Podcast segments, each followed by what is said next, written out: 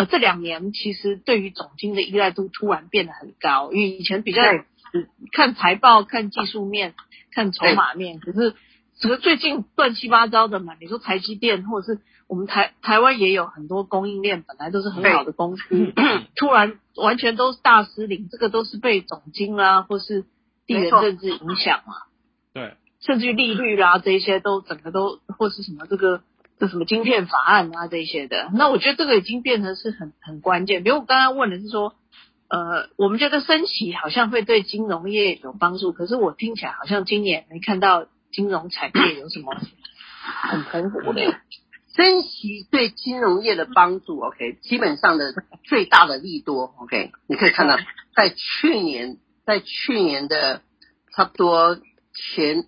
二三季呀、啊，就已经结束了，所以你可以看到说那时候的 Goldman Sachs 怎么这么快？对，Bank of America 在二零二一年的时候，OK，因为那时候大家预期它要升息嘛，对，预期的，因为因为都觉得说市场要回来了嘛，OK，然后大家觉得说通货膨胀可能会开始上升，但是那时候央行一直说央通货膨胀应该不是一个大问题。你如果记得二零二一年整个的基调，OK，接炮了的的。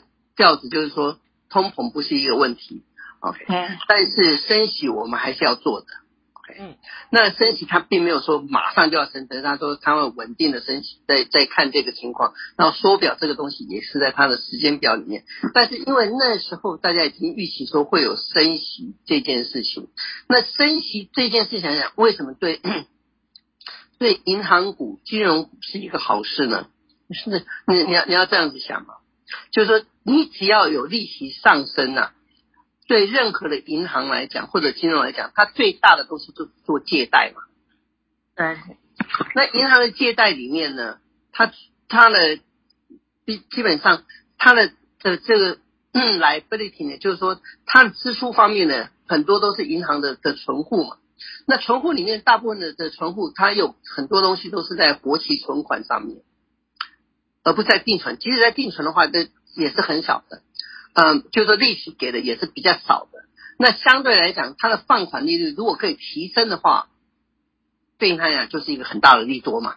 而且它可以包装的产品就可以多。你今天只有三个 percent 的利息的话，你能够包装什么产品？你你能让投资人能够青睐就太少了嘛。OK，那如果说你今天的产品可以包装到十个 percent 的利息，那不得了了。投资人的话，他就宁愿去买嗯这些有有利息的产品，超过五到十这个五个 percent 就已经很吸引人了。所以之前银行的利多是这样子出现的，就说银他们突然间看到说，哎，银行做的的这些借款的，对，他可以把这些这这些贷款的这些产品包装成其他的产品卖出去的时候，那显然对银行来讲是一个大利多。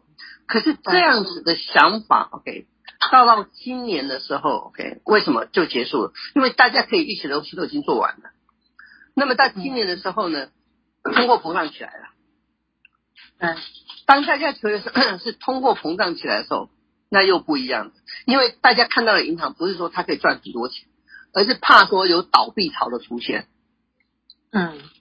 那你你本来觉得说放款你可以赚钱的时候，你发现说，如果说这些放款可以出现的时候，这些因为通货膨胀起来，很多人决定说他们没有办法再继续经营下去的话，倒闭的话，那他你你等于是赚的钱是是假的嘛，对不对？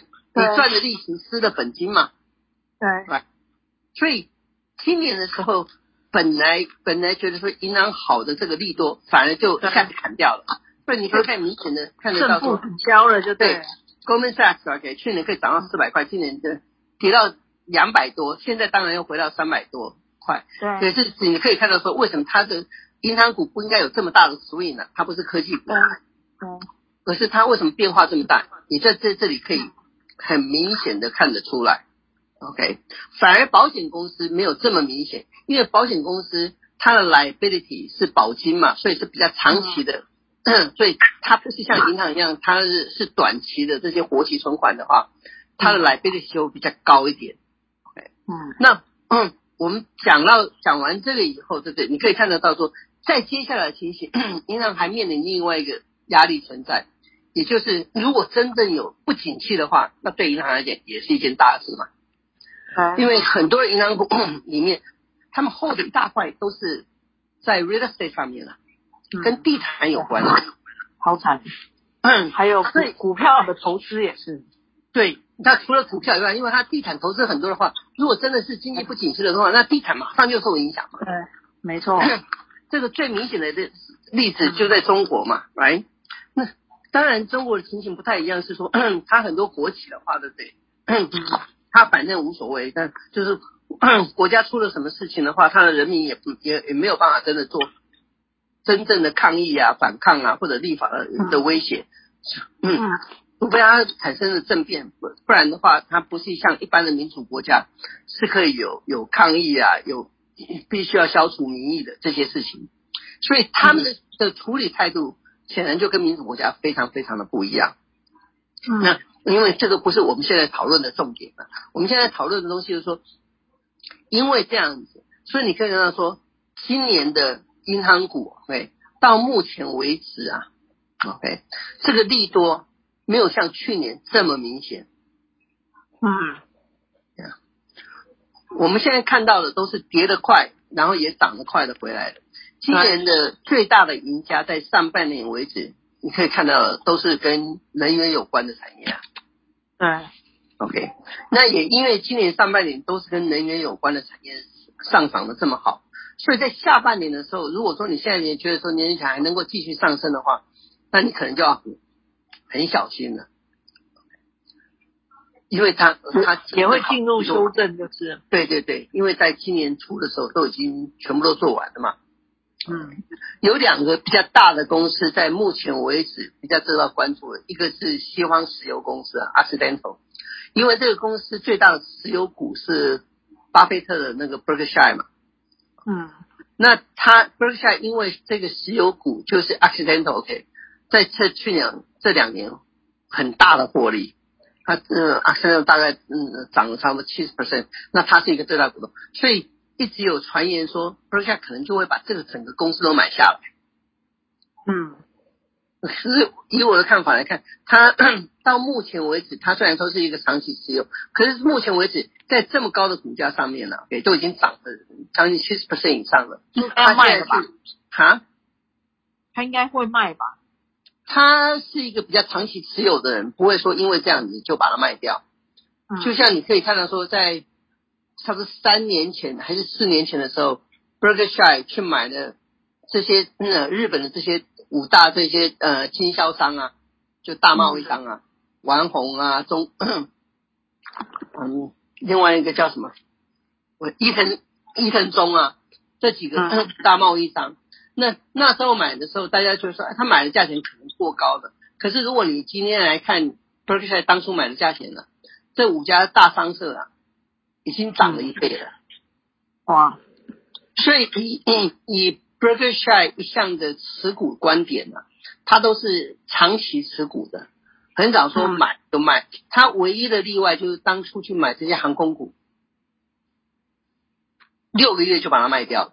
因为那时候 pandemic 嘛，所以他看不清楚，所以他高点买，他马上就认赔出场，这是一个比较特殊的例子啊。嗯，其他来讲的话，它都是比较长期的持有的。OK，那我刚刚讲的这这是其中一个公司，另外一个公司就是那 Aramco，就是阿拉伯这个石油公司啊。嗯，他们当初上市的时候，OK，上市的时间点不好吗？嗯，所以那时候本来说是市值全世界最大的市值公司超过两兆，那时候 Apple 还还不到兆的时候才一兆多，它号称是最大的的石油公司，结果后来在 pandemic 的时候就跌得很惨，但是在今年上半年的时候啊，因为现在阿拉伯的石油变得很重要，所以它的市值一下子又跳升超过两兆以上了。OK 啊，这些阿拉伯王国啊，都现在都。非常的大声呐、啊，就是说连拜登都要来、到他们国家来跟他们拜拜这样子。那那像这样子的公司呢，它就是一个比较特殊的例子，也是我们刚刚讲这这两个公司都是能源股。那如果以投资人的观点来看呢，去年如果没有买进的话，那你已经 miss 掉现在去买这些公司的观点了。也不用买了。没错。对啊。所以我们对大宗物资本身呢、啊，我这样或者大宗商品或者是能源股啊，在目前来讲，我是比较不不那么看好的。我觉得说现在最好的下半年还是跟军工股有关的。Chip 产业虽然说之前比较跌的惨一点，但在长期还是比较有利多的的场面出现的。那个跟 Cyber Security 的东西还是会会持续的的上升的。Retail 的东西就比较难难做琢磨，但是 Retail 基本上的看法就是说，既然它没有想象的这么差的话，长期持有也不会说像能源股这样子的就大起大落。这是一个很快的看法而已。嗯，反而我看起来是这个资讯安全软体好像在今年度很弱势。今年度因为之前涨太多了，但是你可以看到像 CrowdStrike，OK，嗯，嗯，它前一阵子跌的蛮多的，但是在这这一两个月啊，OK，全部都都回来了一大半。那嗯，这这个就像我们刚刚讲的 PayPal 一样。这些公司，因为他们还是有 potential 公司，只是之前被 oversold 而已，所以我对这些这些公司啊，就是说做治安的公司啊，还是长期看好的。但是有一个前提，就是有些治安公司，它之前就一直赔钱的公司，那就很难嗯能够想说它是不是能够可以支持下来，这是两件事啊。所以我们看到的好的资安公司还是一样，就是跟其他的蓝筹股一样，就是你不仅这个产业要好。它的 cash flow 不能差，嗯，也就是说，它能够有能力撑过这一季、下一季，甚至是明年，那么他们在长期还是一个很好的公司。嗯，Mango TV 也是一个这样子的公司啊，就是说你你看到有些公司跌得很惨的，并不表示说他们就是一个不好的公司，只是因为在上一季的时候受到那种 surprise 的影响，就大家都觉得说。兵败如山倒嘛，跑跑光了而已。嗯。